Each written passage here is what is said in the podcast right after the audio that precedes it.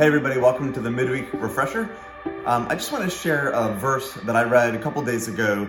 Um, it's not related to the teaching series that we're in right now, but it just has stuck with me, and I, I feel like maybe the Lord wants me to share it, and maybe it'll be encouraging for a few of you. So um, I started reading through the book of James, which is in the New Testament, and um, written by the brother of Jesus, and he starts off talking about trials and difficulties and he says this one line in there. And he says, Let perseverance finish its work so that you may be mature and complete, lacking nothing.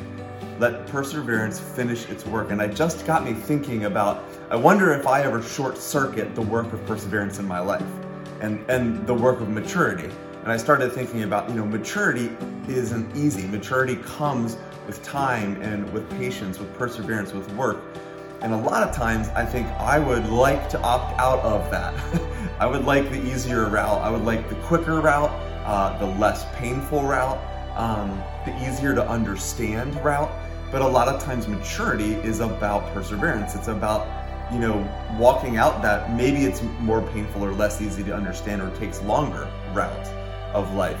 And it, it just led me into a time of reflection and praying and saying, God, you know, show me the places in my life where I'm where I'm you know where I'm walking away from a journey, where I'm I'm taking the easy way out instead of leaning into the perseverance and letting perseverance have its you know, finish its work in me. Because in the end, what I really want, what I really want is to become more like a Jesus and to treat people more like Jesus does. I don't want the easy way out, even though in the moment I often do.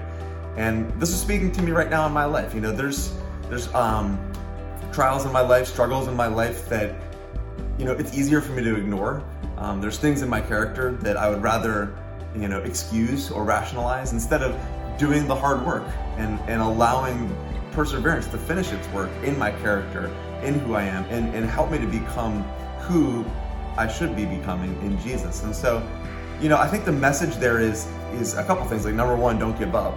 You know, um, because perseverance and character development and maturity isn't a quick fix and it does take time. So if you're in the midst of that, if you're in the middle of that, of God refining your character or working something into your character or in your life, don't give up. Um, because perseverance takes time. And the second thing I would say for me that it's speaking to me is don't cop out. like there is there's a sense in me sometimes of not wanting to do the work, of knowing the work and not wanting to do it. And and to know we're in this together and God gives us grace and it's not about passing a test or getting a grade but it is about leaning into the deeper work of God to, to you know let perseverance finish that work and bring maturity in um, in my character and who I am. And so if that's something you need to hear today, you know, maybe that's just for me and you guys all got to listen to my own personal struggles.